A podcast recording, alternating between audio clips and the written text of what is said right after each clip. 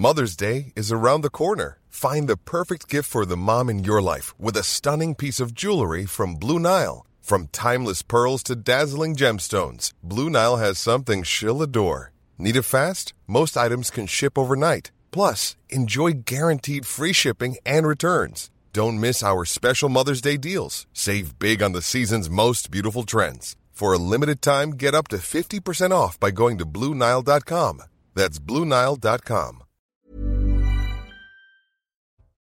Bonsoir à tous, très heureux de vous retrouver sur CNews Soir Info Week-end. Nous sommes ensemble jusqu'à minuit et pour vous livrer l'information à mes côtés, Isabelle Piboulot. Bonsoir chère Isabelle. Bonsoir Olivier. Et pour décrypter l'actualité, pour débattre également ce soir, l'avocat Pierre-Henri Bovis. Bonsoir. Bonsoir. Et en face de vous, Kevin Bossuet, professeur d'histoire-géographie. On ne vous présente plus. Alors avant de vous entendre débattre, euh, on va démarrer avec un journal complet et on démarre avec ce chiffre. 118. 118, c'est le nombre de féminicides recensés en France en 2022.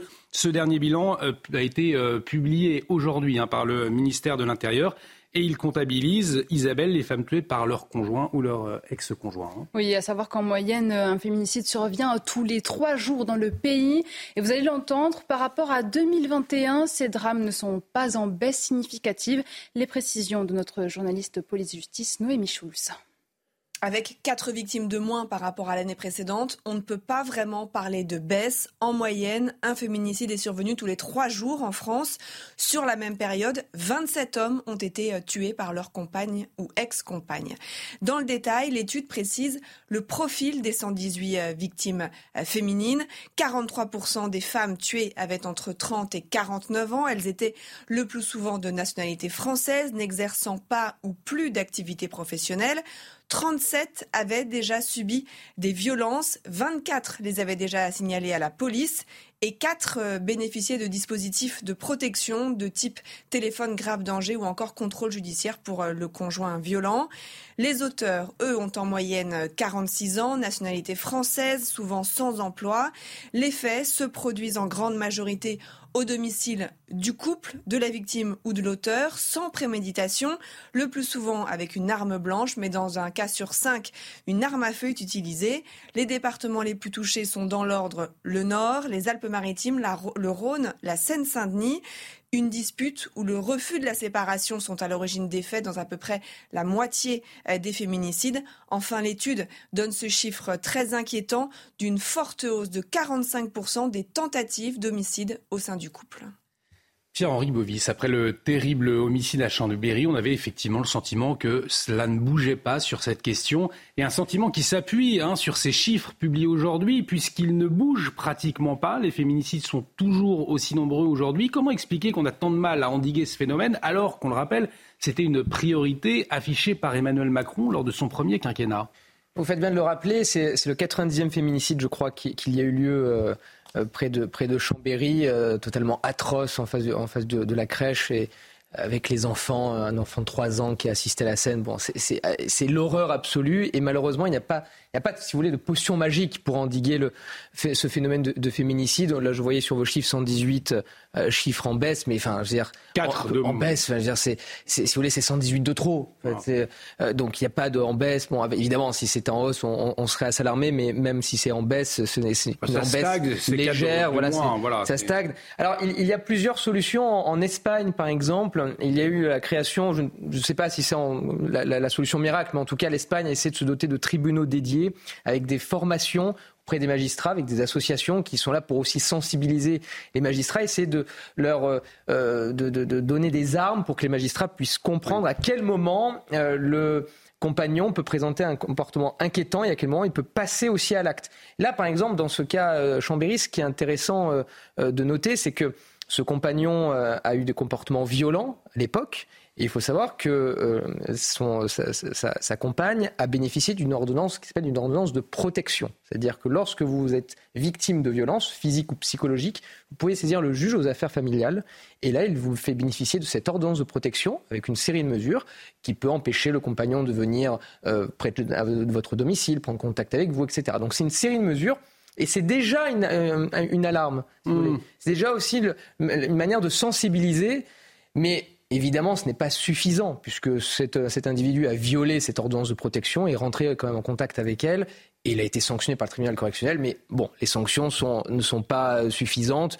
Et évidemment, je pense qu'il faut vraiment sensibiliser, à mon avis, plus les magistrats sur cette question, peut-être pour qu'ils puissent analyser à quel moment le compagnon peut basculer. Et on y reviendra bien évidemment euh, tout au long de, cette émission ce soir. La rentrée scolaire approche à grands pas, c'est lundi déjà, et euh, eh bien les pros abaya, eux, s'organisent. Hein.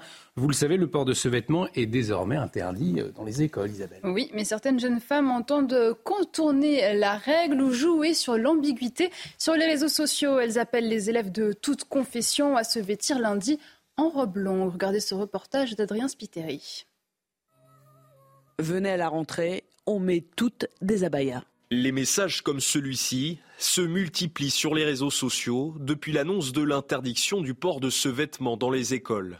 Une provocation assumée, avec parfois certains messages adressés à Gabriel Attal. Vous aimez mon outfit pour la rentrée?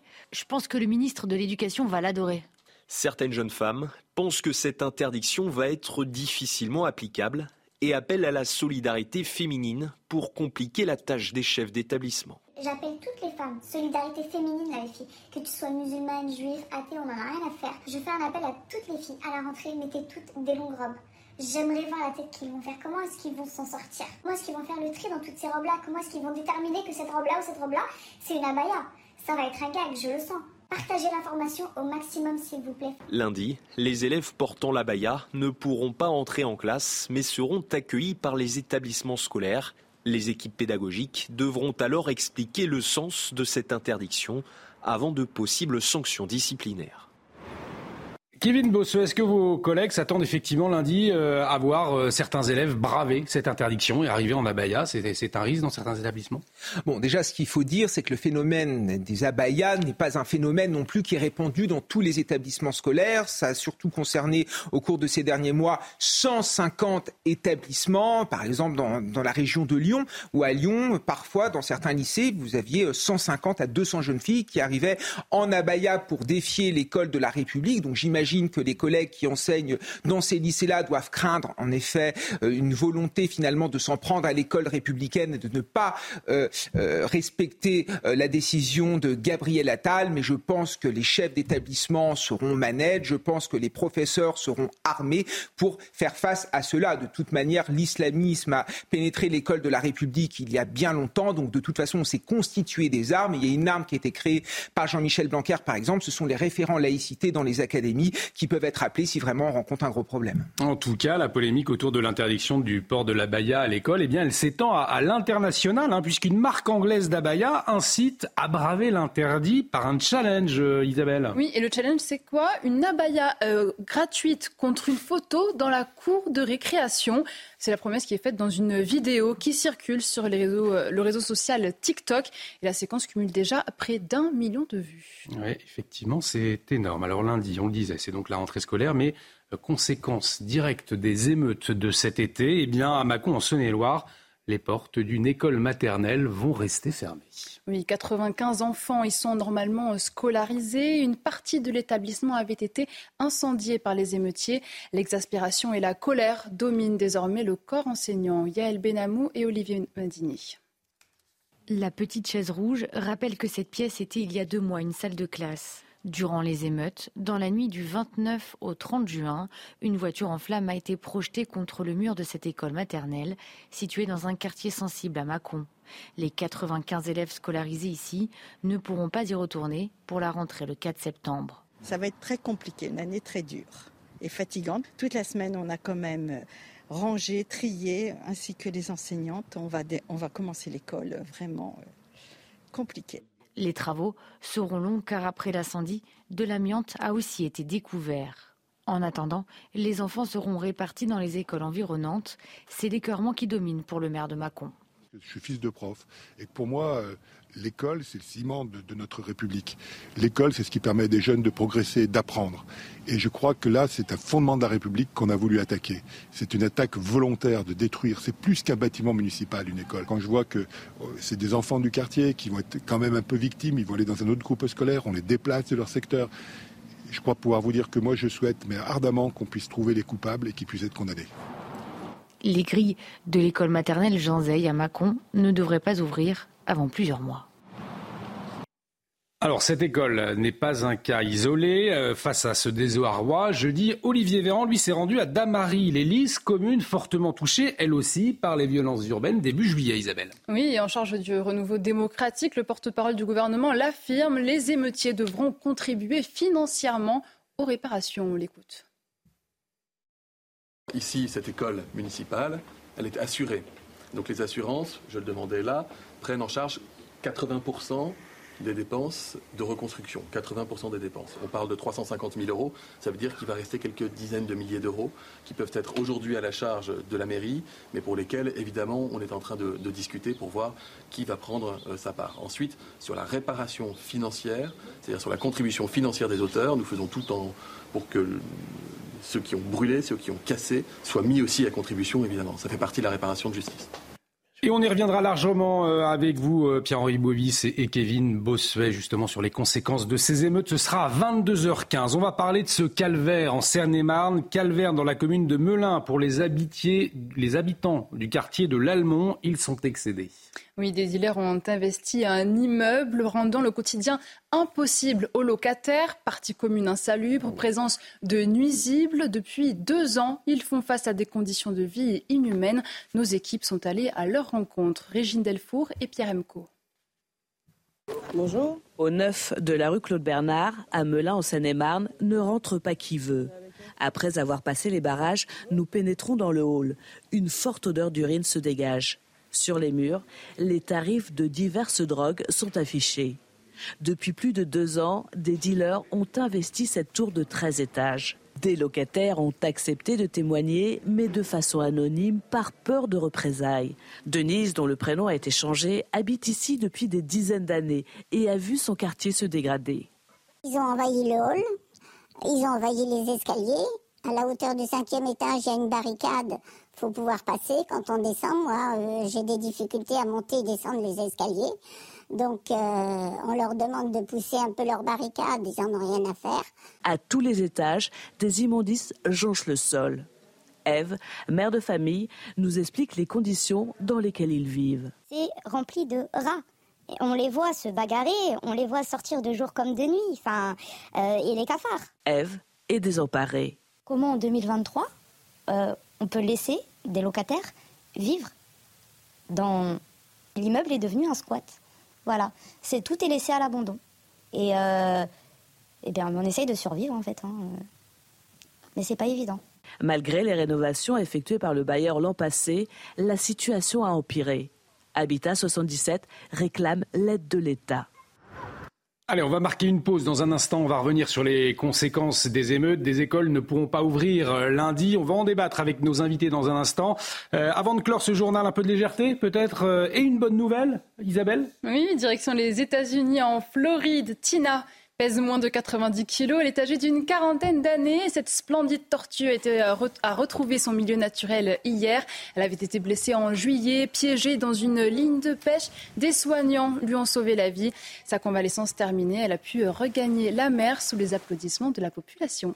Effectivement, une belle tortue. Merci euh, Isabelle pour cette bonne nouvelle. Ça fait du bien aussi de temps en temps. Allez, on va marquer une courte pause. On vient sur les conséquences des émeutes dans un instant avec vous Pierre-Henri Bovis et avec vous Kevin Bossuet puisque 95 euh, enfants scolarisés à Macron ne pourront pas aller à l'école lundi.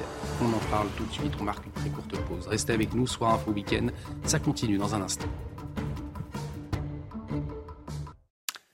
De retour sur le plateau de Soir Info Week-end, bienvenue si vous nous rejoignez pour vous accompagner ce soir pour décrypter l'actualité autour de ce plateau. Isabelle Piboulot, l'avocat Pierre-Henri Bovis et le professeur d'histoire-géographie Kevin Bossuet. On va s'intéresser aux conséquences des émeutes. Dans la commune de Mâcon, touchée par les violences urbaines, eh bien une école où 95 enfants sont scolarisés ne pourra pas rouvrir lundi. Les émeutiers ont en effet incendié une partie de l'établissement scolaire. Alors, on le comprend, la fatigue, la colère dominent dans le corps enseignant. On voit tout cela avec Yael Médamou et Olivier Madinier. La petite chaise rouge rappelle que cette pièce était il y a deux mois une salle de classe. Durant les émeutes, dans la nuit du 29 au 30 juin, une voiture en flammes a été projetée contre le mur de cette école maternelle, située dans un quartier sensible à Mâcon. Les 95 élèves scolarisés ici ne pourront pas y retourner pour la rentrée le 4 septembre. Ça va être très compliqué, une année très dure et fatigante. Toute la semaine, on a quand même rangé, trié, ainsi que les enseignantes. On va, on va commencer l'école vraiment euh, compliquée. Les travaux seront longs car après l'incendie, de l'amiante a aussi été découvert. En attendant, les enfants seront répartis dans les écoles environnantes. C'est l'écœurement qui domine pour le maire de Mâcon. Je suis fils de prof et pour moi, euh, l'école, c'est le ciment de, notre République. L'école, c'est ce qui permet à des jeunes de progresser, d'apprendre. Et je crois que là, c'est un fondement de la République qu'on a voulu attaquer. C'est une attaque volontaire de détruire. C'est plus qu'un bâtiment municipal, une école. Quand je vois que euh, c'est des enfants du quartier qui vont être quand même un peu victimes, ils vont aller dans un autre groupe scolaire, on les déplace de leur secteur. Je crois pouvoir vous dire que moi, je souhaite, mais ardemment, qu'on puisse trouver les coupables et qu'ils puissent être condamnés. Les grilles de l'école maternelle Jean Zay à Mâcon ne devraient pas ouvrir avant plusieurs mois. Alors comment faire payer euh, les auteurs de ces dégradations? On va bien évidemment euh, en parler euh, avec vous, messieurs. Mais avant, Kevin Bossuet, vous êtes donc professeur d'histoire-géographie. Quand vous voyez une école incendiée, des enfants qui ne vont pas pouvoir regagner leur établissement scolaire lundi, dans quel état d'esprit vous êtes?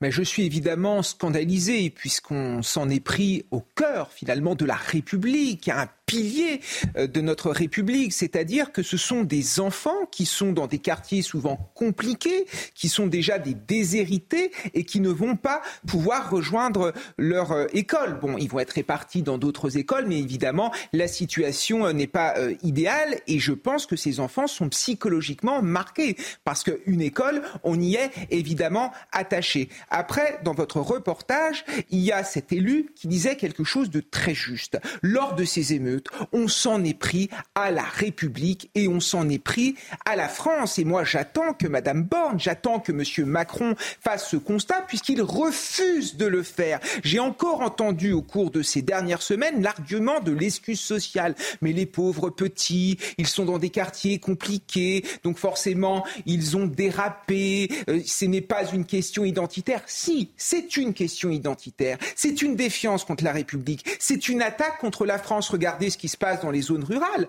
Il y a une pauvreté parfois très très importante. Les jeunes ne se révoltent pas. Pourquoi? Parce qu'ils aiment leur pays, parce qu'ils respectent la République, parce qu'ils ont eu une éducation. Ce n'est pas forcément le cas de tous les jeunes. Et je ne souhaite pas stigmatiser mmh. évidemment les jeunes des banlieues qui ne sont pas tous comme ça. Par contre, j'ai eu une petite lueur d'espoir lorsque j'ai entendu le chef d'État récemment nous dire qu'il va falloir accroître l'apprentissage de l'éducation civique à l'école et aussi renouer avec la chronologie dans l'enseignement de l'histoire. Et moi, je suis favorable à cela parce que quand vous enseignez l'histoire, vous vous permettez aussi aux élèves de comprendre que la France a été glorieuse, qu'il y a eu certes des phases noires, mais surtout vous leur apprenez le patriotisme, l'amour de la France, la grandeur de la République, d'où euh, nous étions il y a où nous étions il y a quelques années et où nous voulons aller. Je pense qu'il faut renforcer cela et à force d'avoir décousu l'enseignement de l'histoire, finalement on présente aux élèves une, une histoire désincarnée et je pense qu'il faut renouer avec le récit national et surtout faire aimer la France à nos chérubins. Pour moi, c'est un impératif moral. Alors vous pointiez du doigt le, manque de condamnation d'Elisabeth Borne envers les, émeutiers. Néanmoins, on peut souligner que Gérald Darmanin euh, a montré sa volonté, euh, lui, d'expulser notamment les délinquants euh, mis en cause dans les, émeutes, les expulser de leurs logements sociaux. alors, on le voit bien, maître, que l'intention est là, la fermeté est affichée, mais est-ce que c'est faisable? Plusieurs points. pour, vous répondre directement euh, sur ce fait-là, donc l'expulsion, vous savez, du, logement euh, social, euh, c'était c'était de l'esbrouf. Totalement. C'est-à-dire qu'une famille était, euh, était engagée déjà dans une procédure d'expulsion et l'événement donc des émeutes a permis au préfet de surfer sur la procédure d'expulsion déjà engagée pour dire, vous voyez, maintenant lorsqu'il y aura des émeutes, lorsqu'un lorsqu'il y aura un, participant euh, à des émeutes, je pourrai, moi, préfet, l'expulser, ce qui est totalement impossible. Une condamnation pénale ne vous permet pas d'expulser euh, un participant d'un logement social. Donc ça, c'est le premier point. Sur le deuxième point, par rapport à ce que dit Kevin Bossuet, dans l'ensemble, je suis assez d'accord, mais c'est peut-être confier trop d'intelligence à, des crétins. Si je puis me permettre l'expression. C'est-à-dire que euh, je, ne pense pas que ces jeunes-là, euh, qui ont euh, saccagé des écoles, des bâtiments publics, etc., aient vraiment eu une intention politique. Je pense que c'est, si vous voulez, un espèce de réflexe de la terre brûlée mmh. et de vouloir tout saccager sur, sur sa route. Au passage, si on peut se servir pour les fêtes de Noël, tant mieux. Et donc on va piller des commerces, on va piller des, des, des chaussures Nike, des survêtements, etc.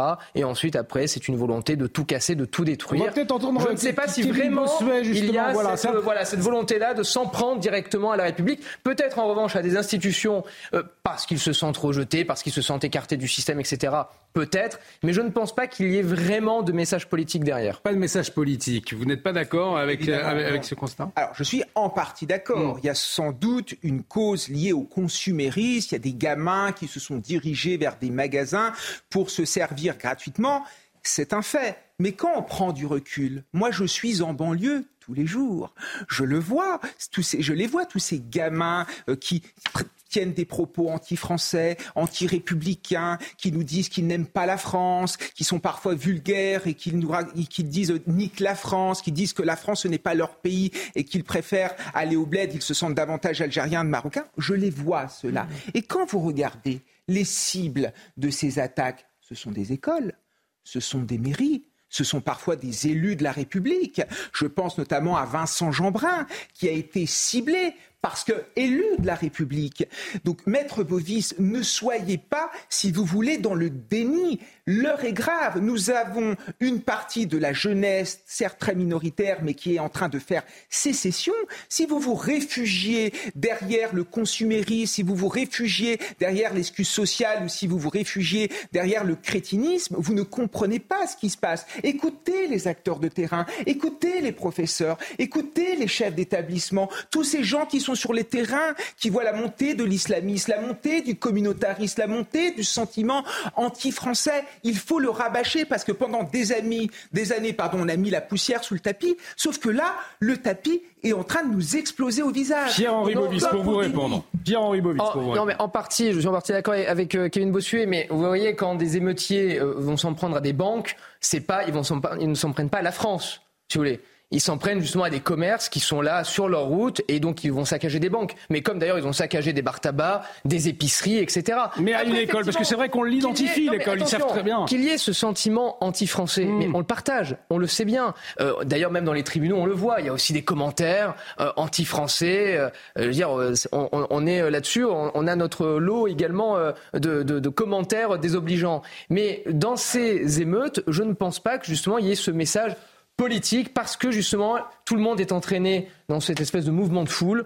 On va pour piller, on va pour casser. Après, qu'il y ait des symboles, qu'il y ait des drapeaux français brûlés, etc. Parce que justement, il y a ce communautarisme, parce qu'il y a cette montée de l'islamisme, et parce que justement, il y a cette, cette, montée de l'anti-France, oui. Mais il y a deux mon avis, il y a deux secondes, 30 secondes pour euh, conclure, Kevin Bossuet. Est-ce que vous pensez que les jeunes à Nanterre qui s'en sont pris au mémorial de la Shoah l'ont fait par consumérisme, parce qu'ils ont associé cette, dégradation à des slogans antisionistes, à des slogans antisémites. La vérité, c'est qu'on euh, ces jeunes-là s'en sont pris aux juifs. Ils considèrent comme des ennemis parce qu'il y a dans des banlieues des politiques qui tiennent un discours antisioniste qui n'est que le faux-nez de l'antisémitisme et ils considèrent les juifs comme leurs ennemis, comme ils considèrent aussi parfois l'État français comme étant un ennemi. Et on arrive au terme de ce débat. Merci euh, messieurs d'avoir partagé l'un et l'autre euh, votre point de vue euh, sur le, le, bilan de ces émeutes, ces émeutes deux mois après, quelques jours avant la rentrée, donc on le rappelle, des élèves qui eux ne pourront pas retrouver leur établissement scolaire saccagé euh, après euh, ces violences. On va marquer une très courte pause. Dans un instant, on va revenir sur la braderie de Lille. Ils étaient nombreux, les politiques, à s'y être déplacés. On voit cela dans un instant. A tout de suite dans Soir Info Week-end. De retour sur le plateau de Soir Info Week-end, toujours avec Pierre-Henri Bovis, Kevin Bossuet, Isabelle Piboulot. Et Isabelle, on va commencer avec la cet avis aux amateurs de bonnes affaires, l'un des plus grands marchés aux puces d'Europe, eh bien, il a ouvert ce samedi matin. Il s'agit de la braderie de eh Lille. oui, bien, sûr. Près de 80 km d'étal, 2 500 000 visiteurs sont attendus tout le week-end et pas seulement des touristes. Plusieurs politiques ont défilé dans les rues lilloises, à l'exception de la maire de la ville, Martine Aubry, absente en raison de problèmes de santé. Mathieu Devez avec Charles Pousseau. Les responsables politiques étaient nombreux ce samedi à avoir défilé dans les rues de Lille pour la braderie. Le matin, nous avons suivi le ministre de la Fonction et de la Transformation publique, Stanislas Guérini. Il est allé à la rencontre des Lillois, mais également des restaurateurs et des commerçants. Il a été interpellé sur l'inflation, la hausse des prix qui préoccupe les Français à quelques jours de la rentrée. Et puis plus tard dans la journée, Gérald Darmanin, le ministre de l'Intérieur, est arrivé à Lille. Il était 13h passé de quelques minutes. Il est allé déjeuner dans une célèbre brasserie de Lille avec des cadres de la majorité, notamment le patron du parti Renaissance, Stéphane Séjourné. Et puis plus tard dans la journée, c'est l'opposition qui s'est distinguée avec un discours tenu par la chef de file des députés insoumis, Mathilde Panot, et le coordinateur de la France insoumise, Manuel Bompard. Et face à cette importante présence politique, les avis des Lillois sont pour le moins mitigés. Je vous propose de les écouter. En étant une ancienne nordiste, je trouve que c'est pas forcément leur place. Et comme moi aujourd'hui, bah, je viens de Paris et je viens aujourd'hui pour la braderie. Il n'y a que la braderie qui intéresse les nordistes et tout le monde entier en même temps. Je trouve ça très chouette parce que ça montre qu'ils sont proches du peuple et puis que bah, ils aiment la ville lilloise comme nous. On est des ch'tis quoi. Ils se font toujours voir à partir du moment où il y a des grands événements comme ça à Lille. Ça, ça, ça, a toujours été. Ils n'ont pas être là, c'est festif, c'est voilà, c'est bon enfant, mais c'est pas politique ici. À noter tout de même qu'à la fin de son déjeuner, le ministre de l'Intérieur, Gérald Darmanin, a été interpellé par une jeune femme qui se revendique présidente d'un collectif féministe. Une interpellation concernant les violences faites aux femmes. Et le ministre de l'Intérieur, Gérald Darmanin, a préféré de son côté esquiver la question.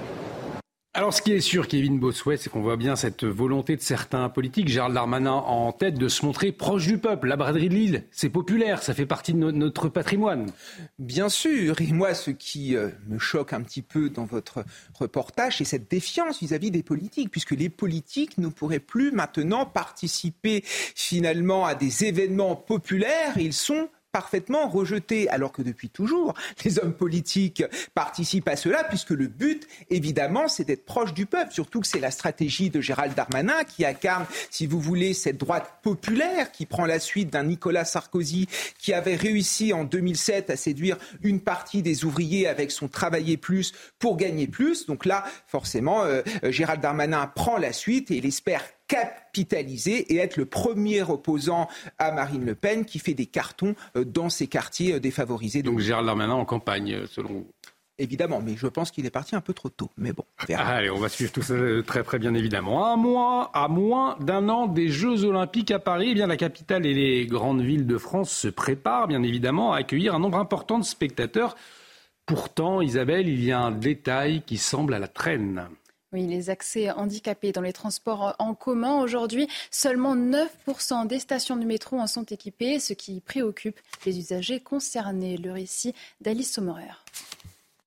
Se déplacer en fauteuil roulant à Paris est une mission difficile, voire impossible. À quelques mois du début des JO de Paris, cette situation inquiète. Franck Maille, membre de l'association APF France Handicap, atteint d'une maladie neuromusculaire, dénonce le manque d'accessibilité des transports et de prise en charge. Quand on veut, on peut. On peut aller sur la Lune. On prévoit d'aller sur Mars. On prévoit plein de choses. La technologie. On n'est pas capable de rendre accessible une ville.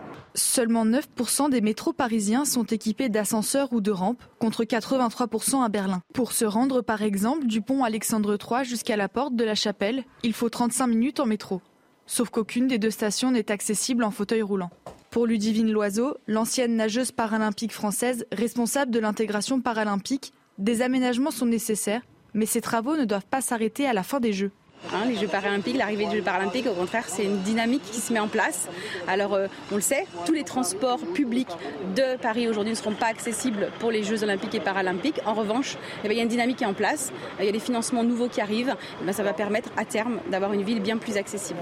La RATP a assuré que tous les sites olympiques seraient accessibles. Selon la mairie de Paris, ce sont près de 350 000 personnes en situation de handicap qui sont attendues pour ces festivités.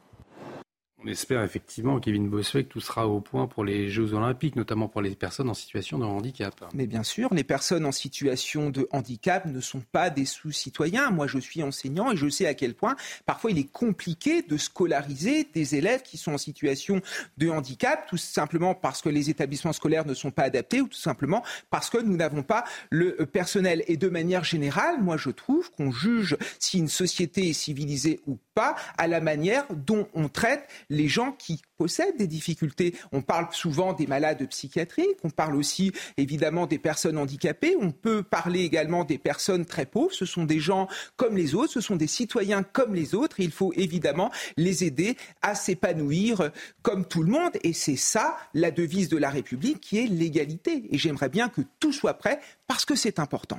Effectivement, est-ce que tout sera prêt, Pierre-Henri bah, Justement, cette préparation qui, euh, qui peut soulever de vives inquiétudes. Hein. On a l'impression que justement la mairie de Paris improvise complètement euh, là pour préparer ces Jeux Olympiques, puisque on a effectivement ces personnes en situation de handicap qui vont rencontrer une vraie difficulté pour se déplacer, mais ensuite après les transports euh, ne sont pas du tout encore adaptés en règle générale. Et ensuite, si vous voulez, il y a une série de difficultés qui apparaissent chaque jour on parlait de la Seine typiquement, euh, la Seine qui, dans laquelle on pouvait se baigner. Un jour, le lendemain, on ne peut plus se baigner parce que justement les tests euh, bactériologiques démontrent qu'on ne peut pas suffisamment se baigner. Puis le surlendemain, comme par hasard, on peut. Enfin, si vous voulez, c'est d'un brouillon total. Donc on a ce problème pour les personnes effectivement de handicap. Et je rejoins Kevin Bossuet. Il faut absolument qu'elles puissent se déplacer. Ce ne sont pas des, sous-citoyens, évidemment. Et ce serait scandaleux que justement il n'y ait pas d'aménagement prévu pour euh, ces personnes-là. En attendant les JO, un autre grand événement sportif, mais celui-ci, il démarre euh, vendredi prochain. C'est la Coupe du Monde de rugby et la ferveur. Hein, monte pour les fans de rugby. En attendant, à Ruelle-Malmaison, dans les Hauts-de-Seine, les Bleus, eux, ont été accueillis par près de 5000 personnes une cérémonie de bienvenue, me semble-t-il. Hein, euh. C'est ça, les joueurs de l'équipe de France euh, se sont vus remettre euh, des caps par Sir Bill Beaumont, présidente de World Rugby, et des médailles par la ministre des Sports, Amélie Oudéa Castera. En attendant la coupe, on l'espère, le 15 de France a pris ses quartiers dans la commune, son camp de base pendant le mondial 2023, avant leur rencontre face à la Nouvelle-Zélande. Et tous derrière les Bleus, c'est ça on dit hein, en général. Voilà le patriotisme que j'évoquais tout à l'heure. Donc vive les Bleus, même si je n'y connais rien en rugby. Mais en revanche, la cérémonie pré-coupe, bon, c'est toujours euh, vendre la peau de l'ours avant de l'avoir tué. Hein. On espère que les choses se passeront bien pour nos bleus, pour que justement nous puissions avoir ce vrai sentiment patriotique et afficher une On l'aura, je vous promets. Allez, l'actualité internationale aux États-Unis où euh, New York eh bien, favorise l'inclusion des musulmans, Isabelle. Oui, désormais l'appel à la prière retentira dans la ville tous les vendredis entre 12h30 et 13h30 pour la grande prière hebdomadaire. En période de ramadan, il retentira à chaque soir pour marquer la rupture du jeûne. Les explications de notre correspondante à New York, Fanny Chauvin. Mosquées new-yorkaises n'ont plus besoin de permis pour diffuser l'appel à la prière. On devrait donc entendre plus souvent le chant du muezzin dans les rues de la ville, mais à certaines conditions. L'appel à la prière sera seulement autorisé une heure les vendredis et au coucher du soleil le mois du ramadan. C'est une décision du maire de la ville, Eric Adams, qui souhaite favoriser euh, l'inclusion. L'élu démocrate qui ne croit pas en la séparation de l'Église et de l'État. Aux États-Unis, eh bien, euh, je rappelle hein, que la religion fait partie intégrante de la vie euh, publique et politique. Le président américain jure sur la Bible le jour de son investiture. Alors, après l'annonce de cette décision, eh bien, il n'y a pas de polémique ici. Les leaders religieux et la police vont collaborer ensemble pour déterminer le volume sonore de cet appel à la prière. New York, qui est la deuxième ville américaine à prendre cette décision après Minneapolis en 2022 nos invités euh, interpellés par cette décision. Vous aurez l'occasion de vous exprimer euh, tout à l'heure. On va euh, parler de ce phénomène des cortèges de mariage qui dégénère, phénomène absolument insupportable pour les riverains, pour les mairies, avec notre invité, le député Renaissance Carl. Ce sera dans un instant. Mais avant, retour sur ce coup de pouce, un petit coup de pouce qui est le, bienvenu, en tout cas pour une personne hein, en ces temps d'inflation, Isabelle. Bah oui, un, Français a eu la chance de remporter la 4 somme de 109 millions d'euros à l'euro million. Alors, curiosité oblige, que feriez-vous avec un tel gain? Nous vous avons posé la question. Déjà, je rembourserai tous mes crédits. Je rendrai euh, l'argent à ma mère qui m'a toujours aidé. Je donnerai de l'argent à mes enfants. Je changerai de, de, ville ou de pays, je sais pas, j'irai m'installer dans une très belle maison en bord de mer. Bâtir une belle famille, hein, une vie harmonieuse, sans prise de tête, euh, m'arranger à être en bonne santé et prendre soin de tous ceux qui m'entourent. Il faut investir dans les, euh, ce qu'on appelle les associations, euh, dans les recherches contre les maladies infectieuses et puis aider les pauvres. Bah, le reste, je le garde pour moi. Et vous feriez quoi, vous, Isabelle, avec 109 millions d'euros? Vous m'en donneriez la moitié, peut-être, pour commencer. Ah oui, évidemment. Ah, vous savez qu'il est possible, si vous voulez, de faire un don à l'État au Trésor public si vous voulez ah. contribuer à faire baisser la dette de, notre pays. Bon, là, vous seriez extrêmement généreux. Vu, cela dit, comment les politiciens gèrent notre argent, moi, à travers la ce serait peut-être pas être une bonne idée. Voilà. sur le portail euh, impôt.gouv, donc ça va aller. Voilà. bon. Bon, en tout cas, euh, c'est vrai que jouer à ces jeux, ça permet de rêver. Si on gagne pas, en tout cas, je crois que c'était le sens d'une certaine publicité. D'ailleurs, allez, on va s'intéresser à présent à ce phénomène, ces phénomènes des cortège de mariage qui dégénère, euh, phénomène insupportable pour les riverains, pour les mairies. Euh, exemple, hier à Lyon, des mortiers ont été euh, tirés, ce qui a provoqué un incendie dans un immeuble. le drame a été évité de justesse, le cortège a été retrouvé dans la, la mairie de Saint-Fons et le marié et son frère ont été interpellés. On va regarder le sujet, puis ensuite on va parler, on va en parler avec le député Renaissance Carl Olive puisque lorsqu'il était euh, euh, maire de Poissy, eh bien, il a mis en place certaines mesures justement euh, pour éviter ces cortèges de mariage qui dégénèrent. On regarde le sujet à Lyon et on retrouve Carl Olive ensuite. Il est 13h45 ce vendredi quand les sirènes hurlent l'avenue Berthelot dans le 8e arrondissement de Lyon. 14 engins des sapeurs-pompiers sont déployés. Cet immeuble est entièrement évacué. Quelques minutes auparavant, d'après nos informations, des tirs de mortier ont atteint le 7e et 8e étage du bâtiment.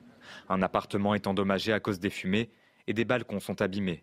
C'est un cortège de mariage qui serait à l'origine de cet incident. Le groupe a ensuite poursuivi sa route vers la mairie de Saint-Fons près de Lyon.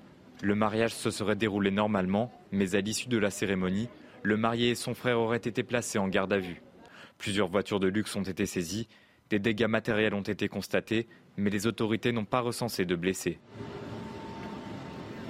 Un drame effectivement évité de justesse. Cela aurait pu être, terrible. Euh, on va en parler avec le député des Yvelines, Carl Olive, puisque lorsqu'il était maire de Poissy, il a trouvé une parade pour endiguer le phénomène. Carl Olive bonsoir. Merci d'avoir accepté notre invitation. Euh, je le disais, on le voit, le phénomène des cortèges de mariage euh, qui dégénère, eh bien, il semble perdurer dans beaucoup de communes. Vous y avez été confronté, vous, en tant que maire. vous avez mis en place des mesures. Quelles étaient-elles? Bonsoir messieurs, dames et merci pour, euh, pour l'invitation.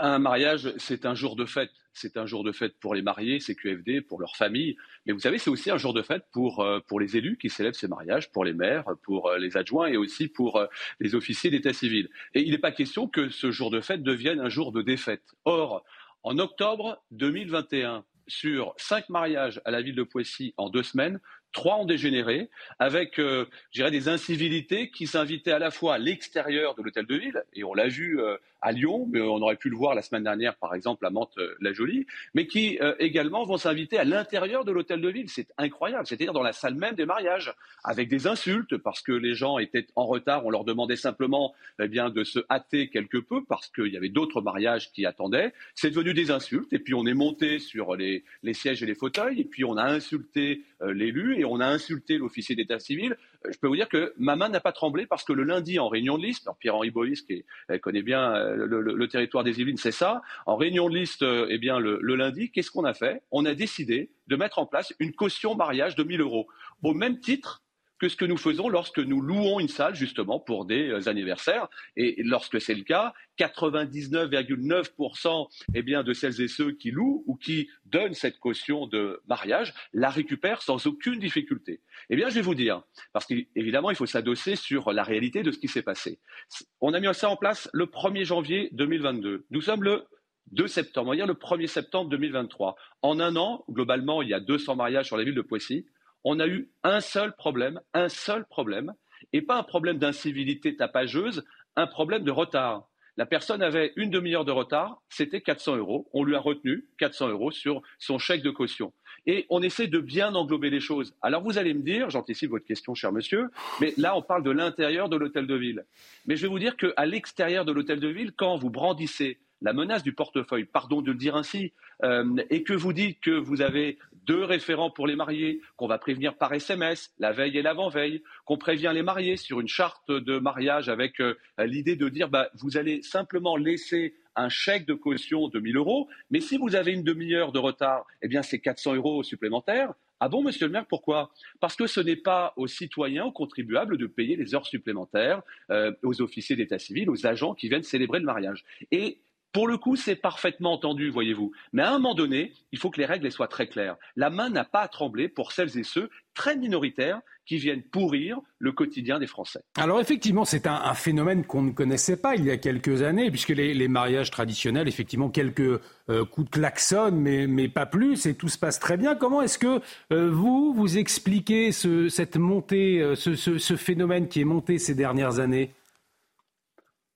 Bah, je crois qu'on a globalement, on va le dire, on a quand même un espèce de désordre républicain, on a une, autorité euh, de l'État qu'il faut, euh, qu'il faut restaurer euh, au quotidien, et à un moment donné, on ne peut pas continuer comme ça, faire, faire semblant de mettre la tête dans le sable. Comme je le dis souvent, si c'est pour mettre la tête dans le sable, on a un zoo à Thoiry, on peut aussi y faire l'autruche. Je pense qu'il faut du courage, mais voyez-vous, il faut être très humble par rapport à cela, parce que lorsque j'ai été élu en 2014, jamais je n'aurais signé pour armer la police municipale. Et pourtant, on l'a fait. Je pense qu'il faut nous soyons darwinistes. Et on l'a fait parce qu'il y a eu des attentats, on l'a fait parce que ça s'est très mal passé dans notre pays. Euh, on voit bien qu'il y a des dangers au quotidien. Pour éviter, affaiblir, limiter ces dangers, je pense véritablement qu'il faut que nous ayons une réciprocité entre les droits et les devoirs. Il n'est pas question, monsieur, d'osciller entre l'impunité d'un côté et le laxisme de l'autre. Moi, quand j'envoie ce message à l'époque, et on est l'une des premières communes de France, vous, vous l'avez rappelé, avoir mis ces, ces, chèques de caution de 1000 euros, j'envoie un message à la fois pour ces personnes qui n'ont rien à faire euh, eh bien, et qui n'ont aucun respect pour euh, les élus, les officiers d'état civil, euh, mais également pour euh, les citoyens qui, le samedi et dimanche, eux aussi veulent vivre euh, tranquillement et voir des ronds-points, voir des personnes sur les capots de voitures, s'arrêter sur des passages protégés. très peu pour eux, je vais vous dire, très peu pour les élus que nous sommes. En faisant ce message très clair, non seulement on a montré l'efficacité de, la mesure, mais aujourd'hui, toujours du bois, eh bien aujourd'hui on est, euh, je dirais que ça fait école. Et on a une quinzaine de collectivités, et tant mieux, euh, qui nous ont appelés pour avoir effectivement le type de délibération que nous avions mis en place à, Poissy et que euh, ma successeur continue de mettre en place. C'est vrai que des communes comme Pontoise-Poissy donc votre commune, ou encore Aulnay-sous-Bois, hein, euh, ont instauré cette euh, caution de 1000 euros obligatoire avant la célébration de tout mariage. Avant de vous libérer, monsieur le député, euh, Anthony Boré, c'est l'adjoint au maire de Nice en charge de la sécurité. Il s'était exprimé hein, sur le sujet dans les colonnes du Figaro, ça remonte un peu, c'était il y a deux ans. néanmoins, je vais vous lire ces mots. Je le cite, hein, il faut aussi rappeler, sans langue de bois, que les mariages concernés sont systématiquement communautaires. Est-ce que c'est ce que vous avez pu observer? Est-ce qu'il y a aussi le, euh, la problématique de la culture derrière ces, ces cortèges de mariage qui dégénèrent? euh, moi, je ne veux pas tomber dans, ce travers, pardonnez-moi. Moi, je ne veux pas aller sur ce, sur ce sujet-là. Et je vais vous dire pourquoi. Euh, la personne qui est arrivée une demi-heure en retard et qui a donc eu 400 euros de, de, caution retenue sur ses 1000 cautions sur, sur son chèque au départ, il se trouve que c'est un footballeur. c'est un footballeur et il n'y a aucune difficulté. Et je peux vous dire que ce n'est pas un footballeur qui vit dans les quartiers populaires, si c'était le message que vous voulez faire passer. Donc, je pense que sur ce niveau-là, vous savez, c'est comme dans le sport. Vous êtes dans le jeu, et vous êtes en dehors du jeu. quand vous êtes dans le jeu ou en dehors du jeu, peu importe la couleur, l'origine, etc. L'important, c'est que les règles, elles soient appliquées et pas interprétées. Et ça, je peux vous dire que c'est vrai que, comme disait Jacques Chirac, il y a des choses qui ne se grèvent pas, mais pour le coup, euh, c'est assez efficace. En tout cas, un grand merci, euh, Carl Olive, d'avoir euh, accepté notre invitation ce soir. Je le rappelle, vous êtes député Renaissance des Yvelines. merci pour votre éclairage. On, le rappelle, hein, euh, donc pour euh, lutter contre ce phénomène des cortèges de mariage qui dégénèrent. Euh, le maire de Poissy qui avait alors mis une caution de, de 1000 euros. 1000 euros, finalement, une, une mesure qui a l'air dissuasive, Kevin Bossuet. Oui, c'est une mesure qui a l'air dissuasive parce que quand on touche au portefeuille, on arrive à résoudre plein de problèmes. Et je me souviens euh, qu'à l'époque, Jean-Michel Blanquer avait heurté une partie de la Macronie et une partie de la gauche bien pensante quand il disait qu'il serait peut-être nécessaire de pénaliser financièrement euh, les parents euh, des enfants absentéistes. Alors ça avait fait tout un tollé en disant que c'est horrible, etc. Mais la vérité, c'est que ça fonctionne. À partir du moment où vous mettez en place des règles, où vous mettez une stricte égalité entre les droits et les devoirs. Mais vous voyez que tout simplement, ça se passe plutôt bien. La vérité, c'est que ce pays est en train euh, de s'auto-détruire parce qu'il y a en son sein une idéologie complètement laxiste. On est sans arrêt en train de trouver des excuses, alors qu'il suffit d'être pragmatique comme les Carl Olive, de prendre des mesures concrètes et on arrive à résoudre plein de problèmes. Mais on peut déplorer le fait qu'on soit obligé de demander une caution à des mariés. Euh, aujourd'hui, cela révèle quoi, Pierre-Henri Bovis, selon vous? C'est euh, cortège qui dégénère C'est un, marqueur de la violence de, notre société? Oui, ça révèle que la société se disloque, parce qu'arriver justement au point de devoir demander des cautions à des personnes qui sont censées euh, fêter le plus beau jour de le premier euh, le, premier, le, plus beau jour de leur vie, euh, c'est, on se pose effectivement la question. oui, parce que comme le dit Carl Olive, et il, il, fait bien de le, de le citer, c'est c'est un jour qui est magnifique pour les mariés, pour les invités, mais aussi pour l'élu euh, qui célèbre cette union.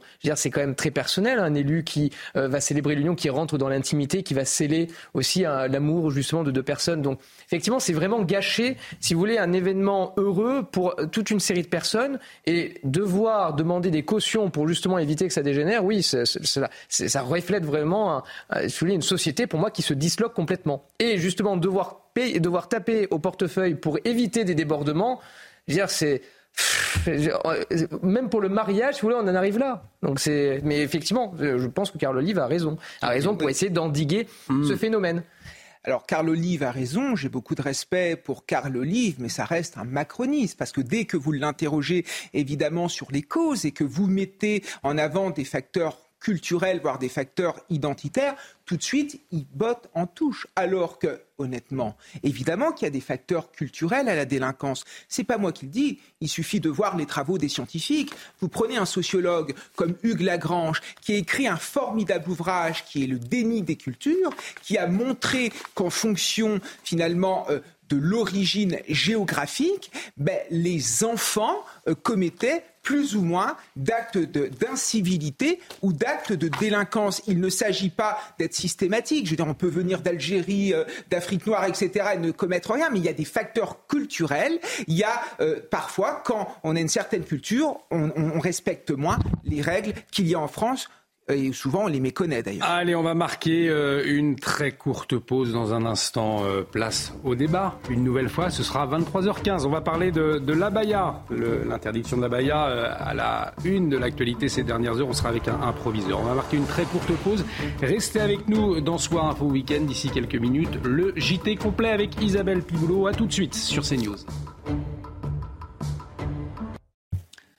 De retour sur le plateau de Soir Info Week-end, bienvenue si vous nous rejoignez pour vous livrer l'information à mes côtés Isabelle Piboulot pour décrypter l'actualité, pour débattre l'avocat Pierre-Henri Bovis et le professeur d'histoire-géographie Kevin Bossuet. On, démarre avec euh, un journal complet et ce chiffre, ce chiffre Isabelle 118, hein, le nombre de féminicides recensés en France en 2022, dernier bilan publié ce matin par le ministère de l'Intérieur. Oui, il comptabilise euh, les femmes tuées par euh, leur conjoint ou leur ex-conjoint. En moyenne, un féminicide survient euh, tous les trois jours dans le pays. Et vous allez l'entendre, par rapport à 2021, ces drames ne sont pas en baisse significative.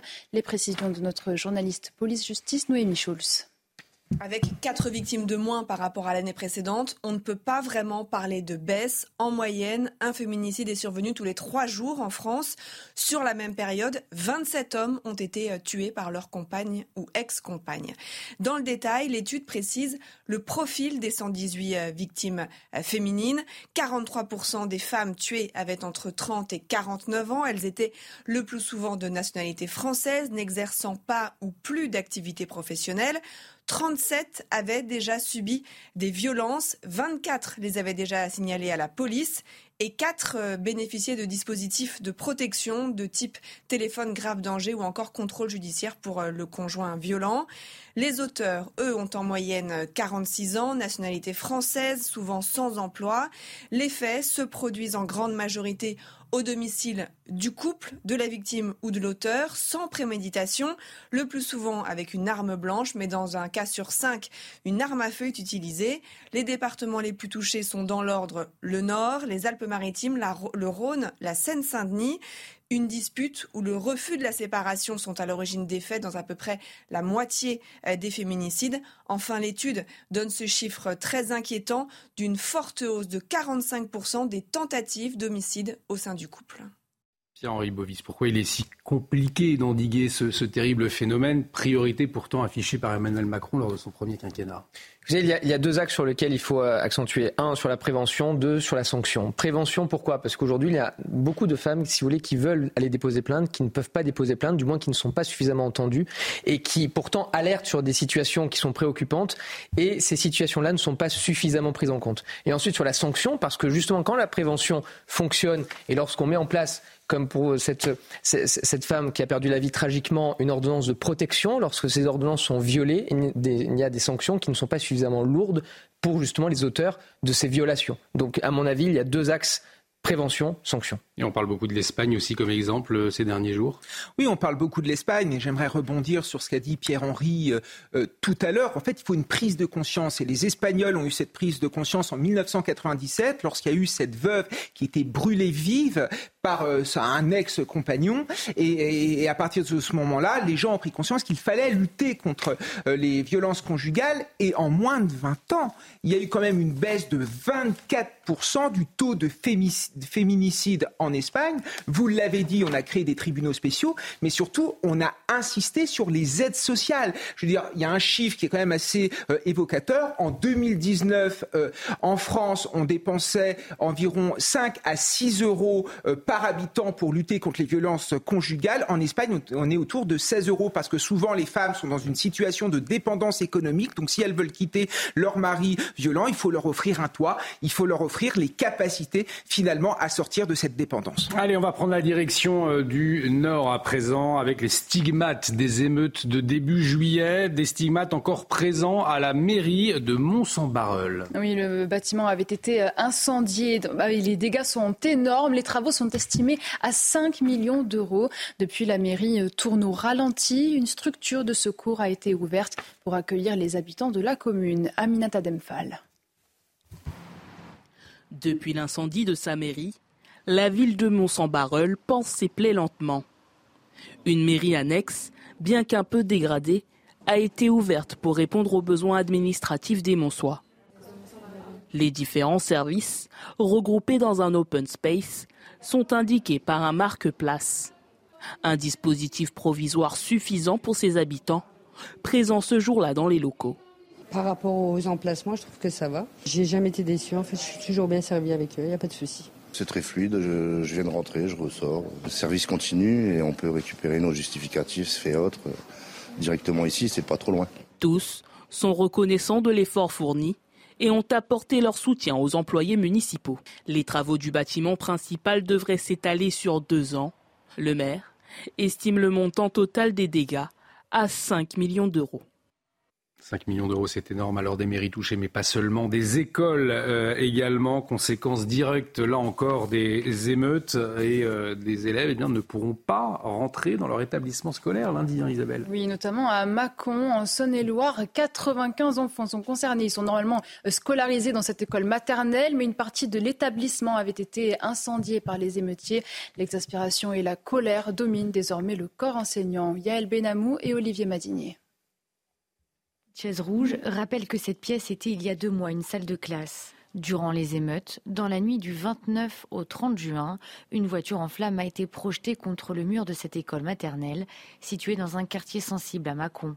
Les 95 élèves scolarisés ici ne pourront pas y retourner pour la rentrée le 4 septembre. Ça va être très compliqué, une année très dure et fatigante. Toute la semaine, on a quand même rangé, trié, ainsi que les enseignantes. On va, on va commencer l'école vraiment euh, compliqué. Les travaux seront longs car après l'incendie, de l'amiante a aussi été découvert. En attendant, les enfants seront répartis dans les écoles environnantes. C'est l'écœurement qui domine pour le maire de Mâcon. Je suis fils de prof et pour moi, euh, l'école, c'est le ciment de, notre République. L'école, c'est ce qui permet des jeunes de progresser, d'apprendre. Et je crois que là, c'est un fondement de la République qu'on a voulu attaquer. C'est une attaque volontaire de détruire. C'est plus qu'un bâtiment municipal, une école. Quand je vois que oh, c'est des enfants du quartier qui vont être quand même un peu victimes, ils vont aller dans un autre groupe scolaire, on les déplace de leur secteur. Je crois pouvoir vous dire que moi, je souhaite, mais ardemment, qu'on puisse trouver les coupables et qu'ils puissent être condamnés. Les grilles de l'école maternelle Jean à Mâcon ne devraient pas ouvrir avant plusieurs mois.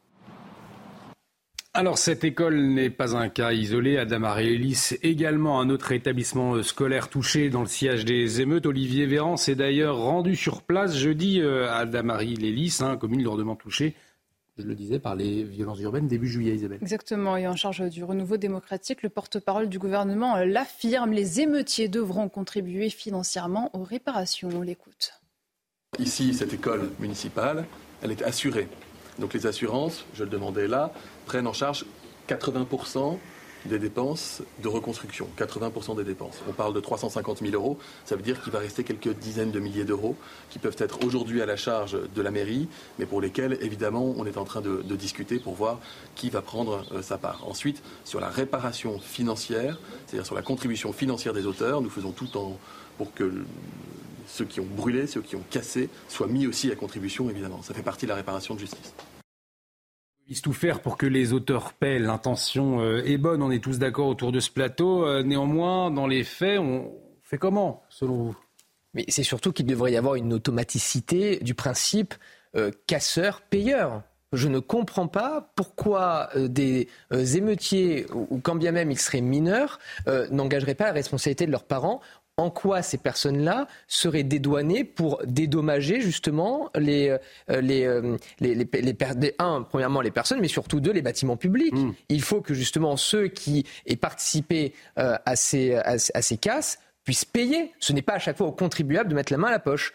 Les casseurs doivent être aussi les payeurs. Ça doit être un principe qui doit être automatique. Ça a été un moment une volonté du gouvernement, mais il faut vraiment que le législateur là se saisisse du sujet et qu'il y ait cette automaticité mise en place. Avec par exemple la suppression des allocations, si cela est nécessaire? C'est peut-être aussi, c'est peut-être une piste, mais en tout cas que l'État se retourne systématiquement envers ceux qui ont cassé. Il faut évidemment retrouver. Évidemment, c'est le principe de base. Il faut réussir à retrouver les auteurs, mais dès lors qu'on a retrouvé les auteurs, il faut les faire passer à la caisse.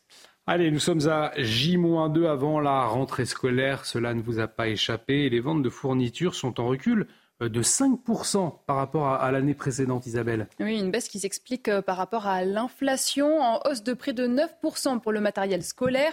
Selon les professionnels du secteur, l'heure est à la récup. Les familles favorisent la réutilisation des produits des années passées. Effectivement, euh, Kevin Bossuet, pour les parents de vos élèves, eh bien, la situation est, compliquée cette année hein, avec l'inflation. Oui, c'est parfois compliqué parce que l'inflation euh, fait des ravages.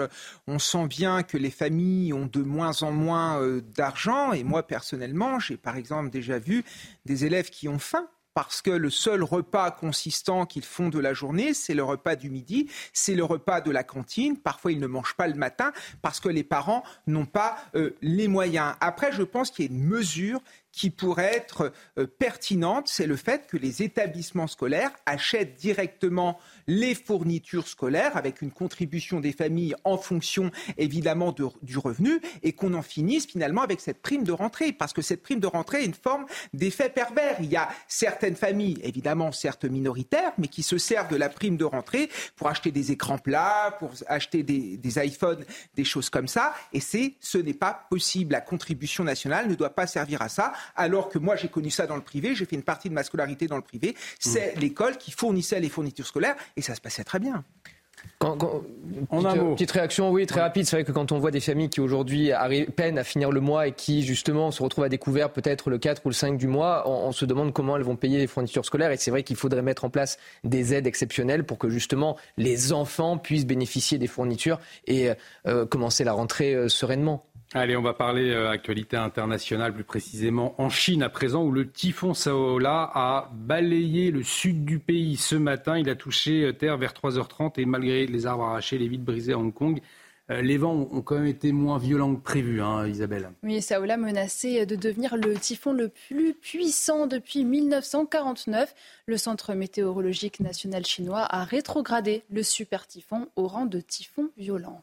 Allez, un mot de sport à présent avec de la Formule 1, puisque l'Espagnol Carlos Sainz partira en pole position du Grand Prix d'Italie ce dimanche à Monza devant le leader du championnat. Le leader du championnat, Isabelle, c'est Max Verstappen, hein, c'est bien cela.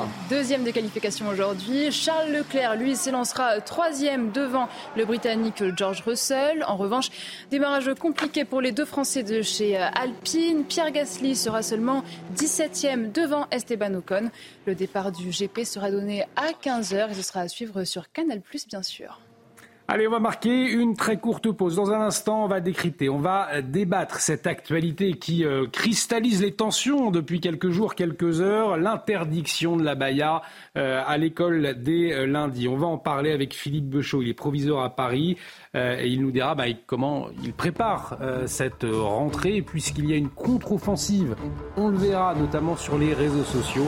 Euh, de jeunes, euh, jeunes élèves qui veulent défier l'autorité. On en parle tout de suite sur notre antenne. Restez avec nous, on marque une très courte pause. Soir Info Week-end, ça continue. Et de retour sur le plateau de Soir Info Week-end, bienvenue si vous nous rejoignez. On fait un focus à présent sur cette mesure qui provoque le débat entre les élèves à quelques jours de la rentrée. Euh, l'interdiction de porter la baya, décrétée, hein, je vous le rappelle, par le ministre de l'Éducation nationale, Gabriel Attal, au nom de la laïcité. Eh bien, sur les réseaux sociaux, Isabelle, on observe une contre-offensive hein, qui se met en place. Oui, si certaines se voient déjà braver la nouvelle règle pour euh, leur premier jour de cours, d'autres préfèrent recourir à des astuces pour la contourner. Par exemple, des appels à porter des longues robes euh, le jour de la rentrée ont été faits sur les réseaux sociaux. On voit cela avec Adrien Spiteri. Venez à la rentrée, on met toutes des abayas. Les messages comme celui-ci se multiplient sur les réseaux sociaux depuis l'annonce de l'interdiction du port de ce vêtement dans les écoles. Une provocation assumée avec parfois certains messages adressés à Gabriel Attal. Vous aimez mon outfit pour la rentrée? Je pense que le ministre de l'Éducation va l'adorer. Certaines jeunes femmes pensent que cette interdiction va être difficilement applicable et appelle à la solidarité féminine pour compliquer la tâche des chefs d'établissement. J'appelle toutes les femmes, solidarité féminine là les filles, que tu sois musulmane, juive, athée, on n'en a rien à faire. Je fais un appel à toutes les filles, à la rentrée, mettez toutes des longues robes. J'aimerais voir la tête qu'ils vont faire. Comment est-ce qu'ils vont s'en sortir? Comment est-ce qu'ils vont faire le tri dans toutes ces robes-là? Comment est-ce qu'ils vont déterminer que cette robe-là ou cette robe-là, c'est une abaya? Ça va être un gag, je le sens. Partagez l'information au maximum, s'il vous plaît. Lundi, les élèves portant la baya ne pourront pas entrer en classe, mais seront accueillis par les établissements scolaires. Les équipes pédagogiques devront alors expliquer le sens de cette interdiction avant de possibles sanctions disciplinaires. Et pour en parler, Philippe Bechot, proviseur euh, à Paris du syndicat euh, Snubden FSU, est en liaison avec nous. Philippe Bechot, merci d'avoir accepté notre invitation, puisqu'on a des questions euh, très concrètes à, vous poser ce soir, puisque on voit cette euh, offensive hein, euh, qui se met en place sur les réseaux sociaux. On vient de le voir sur le sujet. Est-ce que vous vous y préparez? Est-ce que, euh, avec vos collègues, vous en avez parlé? Comment est-ce que vous allez réagir si effectivement une jeune élève ou plusieurs jeunes élèves refusent d'enlever leur, abaya en entrant à l'école lundi? C'est assez simple. Hein, ce qu'on va faire, c'est de les bloquer à l'entrée de les recevoir avec l'équipe de direction et, des collègues pour euh, débattre, échanger, discuter pour trouver une solution pour le respect de cette mesure qui, qui doit, qui doit s'appliquer. Alors après, pour certains collègues, évidemment, selon le nombre, ça risque d'être plus difficile que pour d'autres. Ouais, effectivement. Est-ce que le danger, c'est pas de dire bon, rentrez, on verra après, et de laisser le verre dans le fruit? Est-ce que ce, ce, risque existe finalement? Non, parce que parce que l'idée, c'est bien de de ne pas les laisser rentrer euh, vers la salle de classe, vers les, cours, mais bien de les emmener dans un endroit où on pourra euh, leur expliquer le, pourquoi et le, bien fondé de la mesure, et puis euh, éventuellement interpeller et faire venir les, familles pour, pour trouver une solution de discussion, parce que dans cette histoire-là, ce qui est intéressant, ce qui peut marcher, c'est la discussion et qu'on essaye de se comprendre. Discussions avec les élèves, mais aussi des discussions avec les, parents qui pourraient être envisagées Tout à fait, tout à fait. C'est-à-dire que si, si l'échange avec l'élève euh, ne porte pas ses fruits, eh bien on, fera appel aux familles et on essayera de leur faire entendre raison euh, sur le bien fondé de cette mesure. Hein. La laïcité, bon, c'est pas nouveau. Hein, cette mesure, elle vient, clarifier certaines choses, mais, la loi de 2004 était déjà parfaitement claire sur le sujet finalement une mesure et une annonce de Gabriel Attal qui vous rassure, vous et, vos collègues, avant cette rentrée? Alors, elle ne nous rassure pas euh, en tant que telle, c'est-à-dire que la clarification était nécessaire, puisque certains collègues étaient, embêtés dans l'application et, il y avait des contestations comme quoi euh, c'était pas précisé, donc il y avait un flou. Euh, en revanche, euh, dans la communication euh, ministérielle, on a un problème et, on voit bien le débat de ce soir qui vient appuyer ça. C'est une surmédiatisation et on vient mettre en avant un, problème qui était sans doute pas le problème essentiel de la rentrée. la clarification était importante, mais, mais focaliser sur ce problème-là va mettre en difficulté parce que vous voyez les réseaux sociaux qui réagissent et on voit bien que le problème va peut-être être plus important que ce qu'il aurait dû être mais en tout cas, le problème n'est pas étouffé. C'est cela aussi que l'on peut saluer. Puisqu'on on entendait beaucoup ce, pas de vague ou cette peur ou cette crainte à partir du moment où le, sujet est sur la place publique, est-ce qu'il n'est pas plus facile de le régler justement? Alors il était extrêmement important que le ministre clarifie la position, affirme les choses et pose des textes qui permettent euh, d'appliquer euh, cette règle. En revanche, mais là, c'est euh, le, jeu de, la médiatisation qui a conduit à ce qu'on en fasse le sujet phare. Euh, je rappelle quand même que l'essentiel euh, de la scolarisation des élèves, c'est les apprentissages et c'est pas pas la tenue. Alors la tenue, elle est fondamentale. On ne peut pas accepter que les que, la laïcité soit, soit piétinée et que euh, les élèves euh, puissent être stigmatisés en, affichant ou en n'affichant pas leurs leur, leur convictions. C'est-à-dire la liberté de conscience, elle passe par la laïcité. Kevin Bossuet, professeur d'histoire-géographie, lui aussi est à mes côtés. Il souhaitait réagir à, vos propos, Kevin. Alors, je suis en partie d'accord avec monsieur le proviseur. Évidemment qu'il faut faire preuve de pédagogie, convaincre que les élèves que la laïcité, c'est quelque chose d'important et qu'il faut appliquer la mesure qui a été décidée par Gabriel Attal, qui renoue avec le républicanisme et qui renoue en quelque sorte avec le blanquérisme. Et moi, j'en suis tout à fait satisfait. Par contre, je ne suis pas d'accord sur un point première, enfin sur deux points même. Premier point, il va falloir des sanctions. Je veux dire, on ne résoudra pas les choses qu'avec de la pédagogie, parce qu'il y a évidemment des élèves qui vont résister. S'il n'y a pas de sanctions, on n'y arrivera pas. D'ailleurs, je crois que la note de service qui a été publiée par le ministère euh, au, euh, au, niveau du bulletin officiel de l'éducation nationale évoque ces sanctions. Ensuite, Monsieur le proviseur, pour lequel j'ai beaucoup de respect, enseigne au lycée Carnot à Paris. Donc, on ne peut pas dire que le lycée Carnot soit en prise à l'entrisme islamiste. Par contre, que monsieur le proviseur vienne en Seine-Saint-Denis, que monsieur le proviseur vienne dans certains quartiers de région parisienne, il se rendra alors compte que les atteintes à la laïcité occupent le quotidien des professeurs. Qu'on n'arrive plus à enseigner correctement la Shoah, qu'on n'arrive plus à enseigner correctement le conflit israélo-palestinien, la naissance du judaïsme, que les professeurs de sciences et vie de la terre n'arrivent plus à enseigner la reproduction, forcément, on a un peu des difficultés. La vérité, c'est que notre pays, le problème, c'est aussi cette gauche de l'éducation qui, euh, qui est dans le déni perpétuel, qui refuse de, euh, d'évoquer les problèmes identitaires, les problèmes communautaires. Par exemple, moi, quand je dénonce le fait qu'on ne trouve pratiquement plus un juif dans les écoles de Seine-Saint-Denis, tout de suite, on me dit fasciste, extrémiste, alors que c'est un fait objectif et que c'est documenté qu'à un moment donné, on n'y arrivera pas avec cette idéologie. Donc bravo à Monsieur Attal qui renoue avec le républicanisme et qui a pris qu'il ne fallait plus que la main tremble et qu'il fallait agir avec fermeté. Philippe Bouchon, on entend donc Kevin Bossuet dire qu'effectivement, il y a certains établissements qui seront moins concernés euh, que, d'autres. Peut-être une réaction à ce que vous venez d'entendre? Tout à, fait. Euh, les propos de, monsieur, que, je respecte bien évidemment euh, également, bah, je suis là en tant que représentant d'une organisation syndicale et je représente un ensemble de collègues et j'ai échangé bien évidemment avec nombre de mes collègues qui enseignent dans des zones très difficiles. Et, donc évidemment, et je l'ai dit dans mes propos euh, tout à l'heure, euh, ce sera plus ou moins compliqué selon les établissements et le nombre de, difficultés. Alors j'ai parlé de pédagogie parce que je pense que mais c'est vrai pour tous les, tous les problèmes. Il faut d'abord échanger, dialoguer, être pédagogue. Évidemment, les textes le prévoient, et puis nous irons, s'il le faut, des sanctions pourront être prises si le dialogue et la négociation n'aboutissent pas. Mais, vous ne pouvez pas euh, contester qu'une mesure sera d'autant plus efficace et appliquée que si les gens se comprennent, s'entendent. Évidemment, s'il y a des provocations et que le débat n'est plus possible, eh bien, on utilisera euh, les sanctions qui sont prévues. Et là-dessus, euh, monsieur, monsieur l'enseignant, j'ai oublié votre nom, il y a Kevin aucun problème, nous sommes capables de sanctionner. Euh, c'est pas, pas le problème. Simplement, la sanction arbitraire, sans discussion, sans négociation, n'a aucun intérêt parce qu'elle ne peut pas être comprise.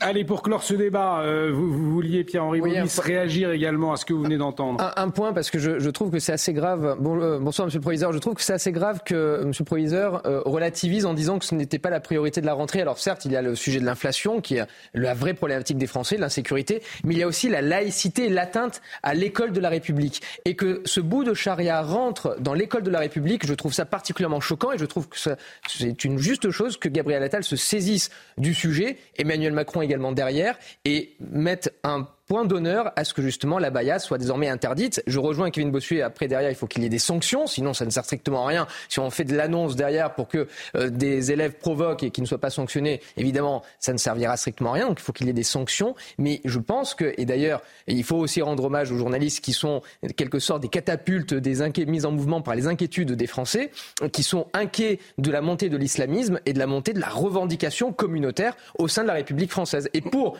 faire corps avec l'école, il faut pouvoir l'armer et l'armer utilement. On arrive au terme de ce débat. Je vous remercie infiniment, Philippe Beuchot, proviseur à Paris donc du syndicat euh, FSU, euh, d'avoir apporté votre point de vue, de nous avoir euh, éclairé également sur les, mesures qui seront mises en place à partir de lundi. Merci d'avoir débattu aussi sereinement sur ce plateau. On va marquer une très courte pause. On va revenir dans un instant sur la braderie de Lille. On va en parler. Alors il y avait beaucoup de monde, il y avait beaucoup de politique aussi. On y revient dans un instant. Restez avec nous.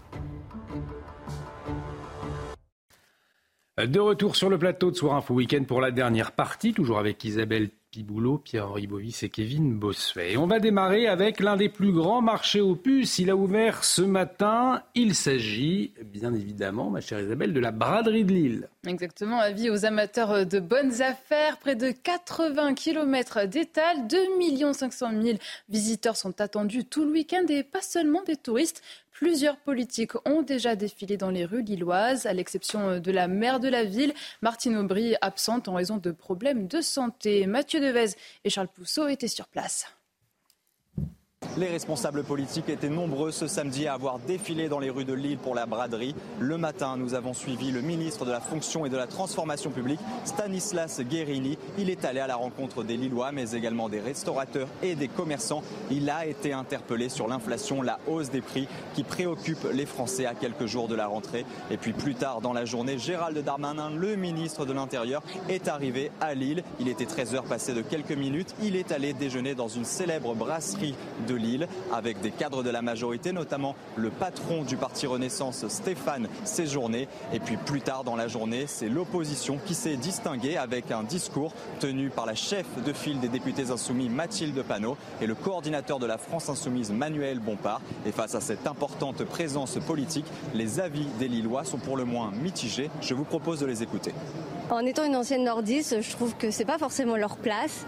Et comme moi aujourd'hui, bah, je viens de Paris et je viens aujourd'hui pour la braderie. Il n'y a que la braderie qui intéresse les nordistes et tout le monde entier en même temps. Je trouve ça très chouette parce que ça montre qu'ils sont proches du peuple et puis que bah, ils aiment la ville lilloise comme nous. On est des ch'tis quoi. Ils se font toujours voir à partir du moment où il y a des grands événements comme ça à Lille.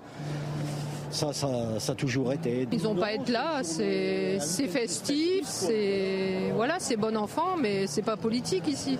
À noter tout de même qu'à la fin de son déjeuner, le ministre de l'Intérieur, Gérald Darmanin, a été interpellé par une jeune femme qui se revendique présidente d'un collectif féministe. Une interpellation concernant les violences faites aux femmes. Et le ministre de l'Intérieur, Gérald Darmanin, a préféré de son côté esquiver la question. Pierre-Henri Bovis, on voit en tout cas cette volonté des politiques, Gérald Darmanin en tête, de s'afficher à côté des, classes euh, que l'on nomme populaires. Si vous voulez, sur le principe, je trouve que c'est une bonne chose. Maintenant, sur la communication, pour moi, ça dérape. À quel moment doit-on préciser que l'on va se rapprocher des classes populaires? Ça mmh. devrait être naturel. En réalité, un politique devrait naturellement parler aux classes populaires. Il ne doit pas faire des effets d'annonce pour dire maintenant, classe populaire, je viens vous parler. Enfin, comment ça? Mais normalement, depuis le départ, un politique doit s'adresser aux classes populaires. Donc, sur la communication, je trouve cela assez désastreux. Après, sur le principe, évidemment, et cela a toujours été. On se souvient de Jacques Chirac qui euh, euh, tapait le cul des vaches et qui allait auprès des agriculteurs et qui allait au salon d'agriculture, etc. On sentait qu'il aimait ça. Là, on, on, sent un peu de comédie, un peu de théâtre, et c'est ce qui, à mon avis, dénature un peu l'essence même de la politique. Une question toujours autour de, de cette braderie de Lille, la question sécuritaire, euh, Isabelle. Hein. Oui, ce qui dit événement exceptionnel dit dispositif de sécurité exceptionnel. Écoutez à ce sujet le commissaire Thierry Courtecuisse, directeur de la police nationale du département du Nord. Un dispositif hors norme, vous le comprendrez, je veux dire avec environ 2 millions à 2 millions et demi de visiteurs traditionnellement sur ces deux jours.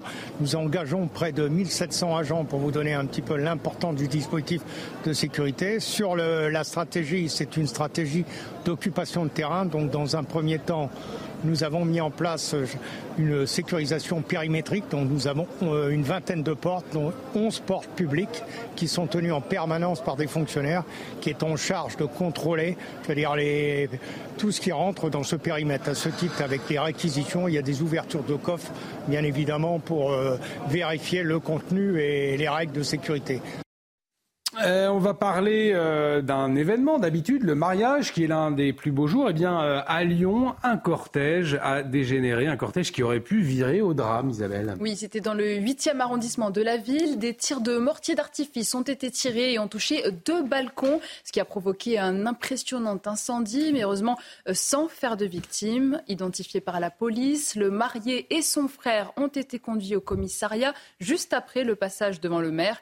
Ils ont été placés en garde à vue. Yael Benamou et Tony Pitaro. Il est 13h45 ce vendredi quand les sirènes hurlent l'avenue Berthelot dans le 8e arrondissement de Lyon.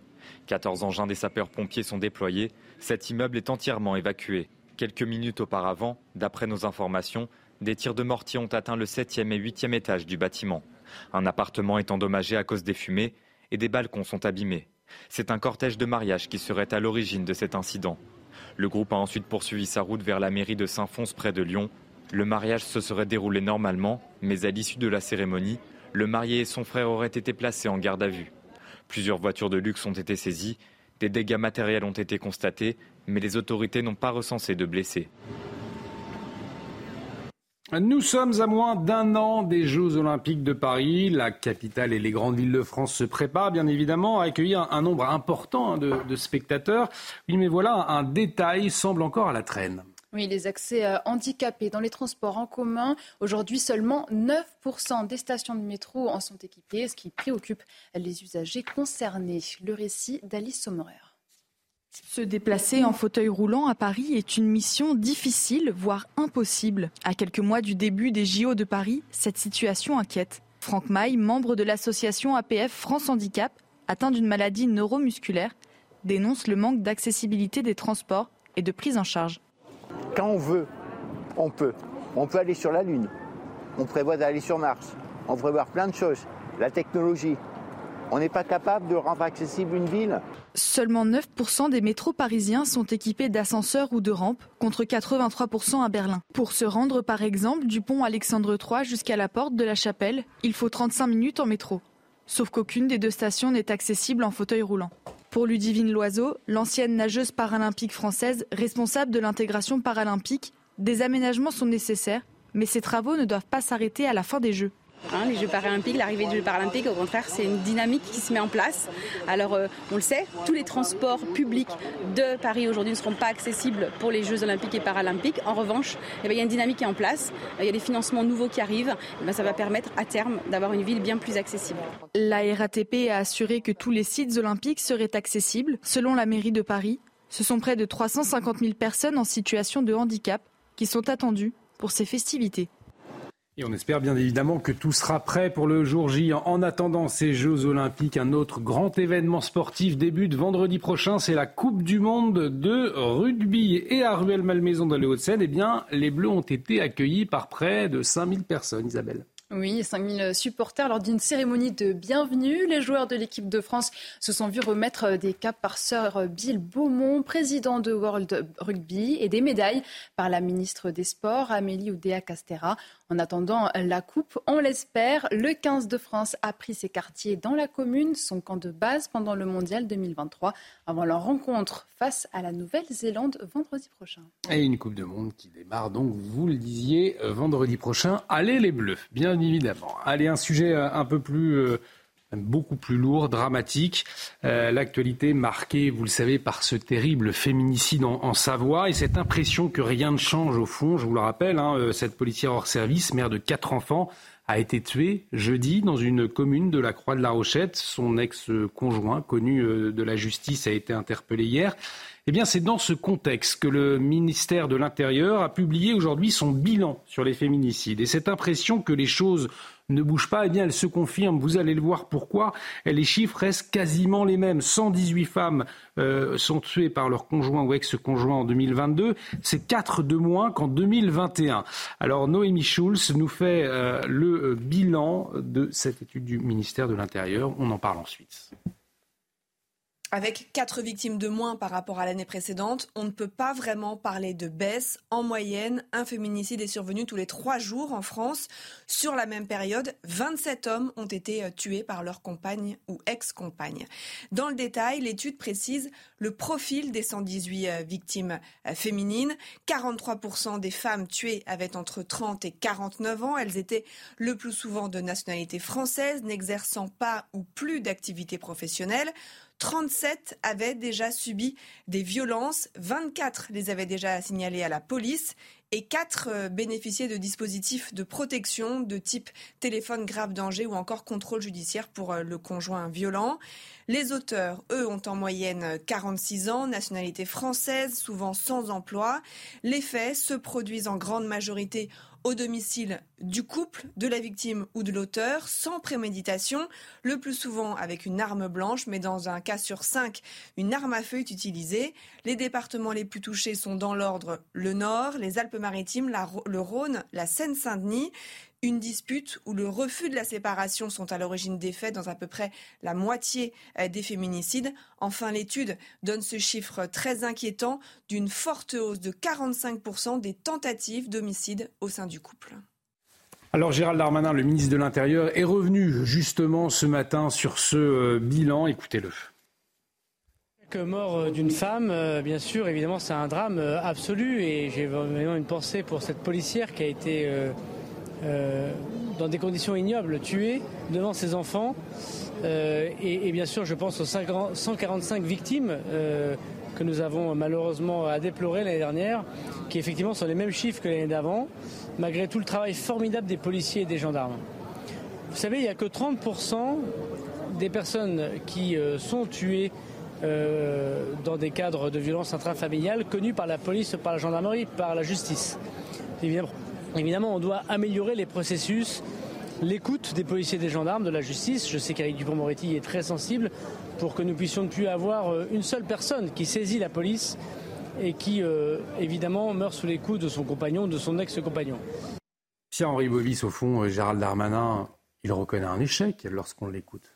Mais déjà, euh, faire en sorte que lorsque des femmes se déplacent dans les commissariats pour déposer plainte pour des violences, qu'elles soient psychologiques ou physiques, que ces plaintes soient prises en compte. Vous il y a un nombre considérable de plaintes qui ne sont pas prises en compte parce que justement, des femmes ne sont pas prises au sérieux encore aujourd'hui. Euh, parce qu'on considère que les violences qu'elles subissent ne sont pas vraiment des violences, parce que ce sont des mots plus au-dessus de l'autre, les violences psychologiques ne sont pas suffisamment caractérisées, etc. Et on a des femmes qui se déplacent, qui vont faire des signalements, qui veulent déposer plainte. Les plaintes ne sont pas enregistrés. Et ensuite, derrière, ce sont des drames. Donc il faut qu'il y ait des vraies consignes déjà, premièrement, pour que les femmes soient entendues lorsqu'elles expriment des inquiétudes, qu'elles soient peut-être aussi accompagnées par des associations. Aujourd'hui, elles le sont, mais pas suffisamment.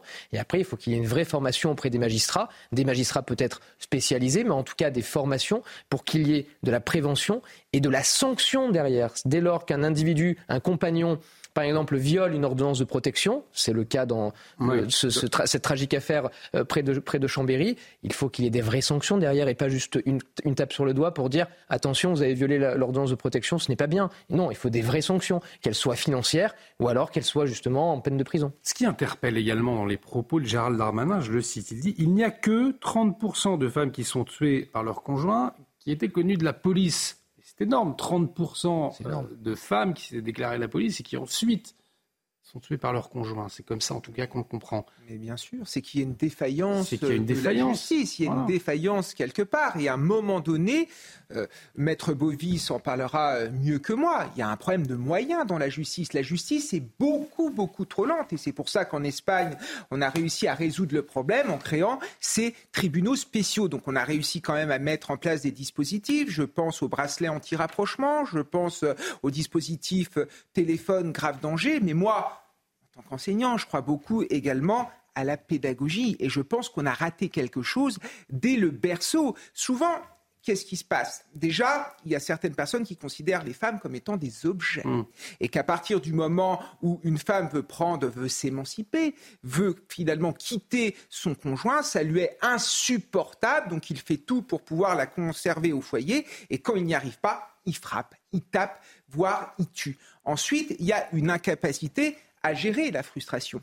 Quand on regarde un petit peu les témoignages, on se rend compte qu'il y a des femmes qui sont violentées parce que, par exemple, elles ne veulent plus autant de rapports sexuels et le compagnon ne l'accepte pas. Et je pense qu'on peut faire ça euh, très jeune parce que cette incapacité à faire la frontière entre, euh, à, la, frontière, la notion de frontière entre le bien et le mal, à gérer finalement la frustration, à voir les femmes comme euh, des êtres qu'il ne faut pas associer forcément à la sexualité, mais des êtres entières qui, avec un besoin d'attention, etc. On peut le faire dès l'école. Moi, je peux vous dire que parfois, je vois des élèves avoir une approche de la sexualité incroyable. Aujourd'hui, la sexualité se fait via les réseaux sociaux et via Internet avec des films pornographiques et les gamins essayent de reproduire ce qu'ils ont vu dans un film. Enfin, c'est pas comme ça que ça se passe. À force de laisser les gamins seuls devant leurs écrans, ils, emmagasinent des stéréotypes qu'ils reproduisent plus tard. Donc il y a tout ce travail. Un véritable enjeu, effectivement. ce sont euh, des acteurs, hein, soit dans les films pornographiques, ce sont des acteurs et qui euh, font des cascades, comme d'ailleurs dans d'autres films. Mais effectivement, ce n'est pas la, ce n'est pas la vraie vie, ce n'est pas la réalité. Mais ensuite, il y a deux choses. Un, effectivement, il y a un problème culturel, un problème d'éducation, il y a un problème culturel. Et ensuite, effectivement, et vous avez pointé du doigt et vous avez raison de le faire, un, un problème de moyens. La justice en France, en termes de nombre de magistrats, on est à la traîne. On a quatre fois moins de magistrats en France qu'au sein des pays de l'Union européenne. Quatre fois moins de magistrats. de moyens et manque humain. Donc il nous reste un peu plus de trois minutes. Je voulais vous poser cette, euh, cette question euh, avant de, de, de conclure. Qui sera le mieux placé pour rassembler les électeurs de droite et du centre? Eh bien, figurez-vous que la question a été posée aux Français par nos confrères du Parisien. Eh bien, selon un sondage opinionné pour le Parisien euh, publié ce soir, vous le voyez, Édouard Philippe, l'ancien Premier ministre d'Emmanuel Macron, qui arrive très largement en tête, 42%. Euh, Édouard Philippe devant Bruno Le Maire, Gérald Darmanin, Xavier Bertrand, Laurent Wauquiez. Euh, viennent ensuite, on va peut-être pouvoir euh, le voir, Valérie Pécresse, François Bayrou, Valérie Pécresse, David Lisnard et Aurélien Pradier.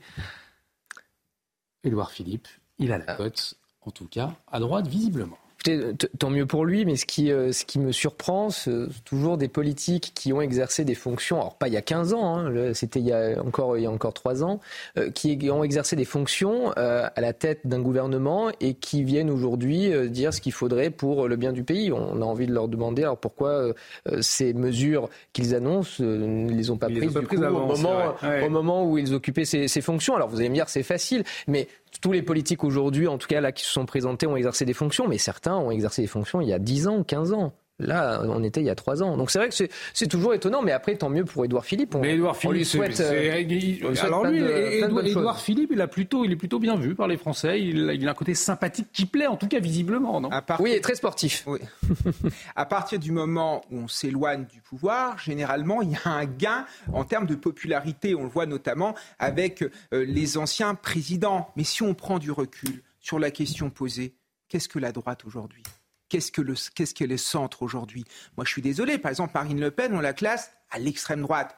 Quand je vois son, son programme économique, elle est plutôt de gauche. Fabien Roussel, il est communiste. Quand je vois son programme sociétal, ben, c'est plutôt un programme de droite. Donc tout a changé. En fait, il faut repenser la manière d'appréhender. Et en tout cas, on a le temps, mon cher Kevin Bossuet, avant 2027. On va voir le. De l'eau a coulé sous les ponts. Il peut s'en passer des choses. On le sait. Allez, on, va se quitter avec euh, cette image, ma chère Isabelle. Cette victoire, victoire d'une Française ce soir, c'est Manon Fiorot, hein, je crois. Elle a battu l'ex-championne du monde en MMA. Exactement, l'américaine Rose Namajunas au terme d'un combat d'une énorme intensité.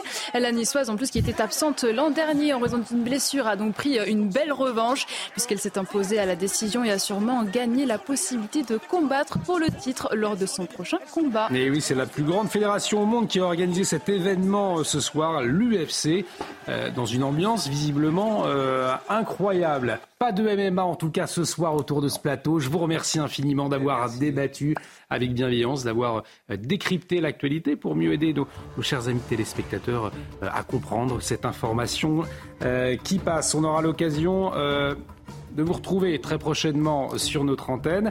Restez avec nous, l'actualité continue. Avec vous, Isabelle Pigoulot, l'édition de la nuit. Un grand merci à Martin Mazur de m'avoir aidé à préparer cette émission. Excellente mission de notre antenne.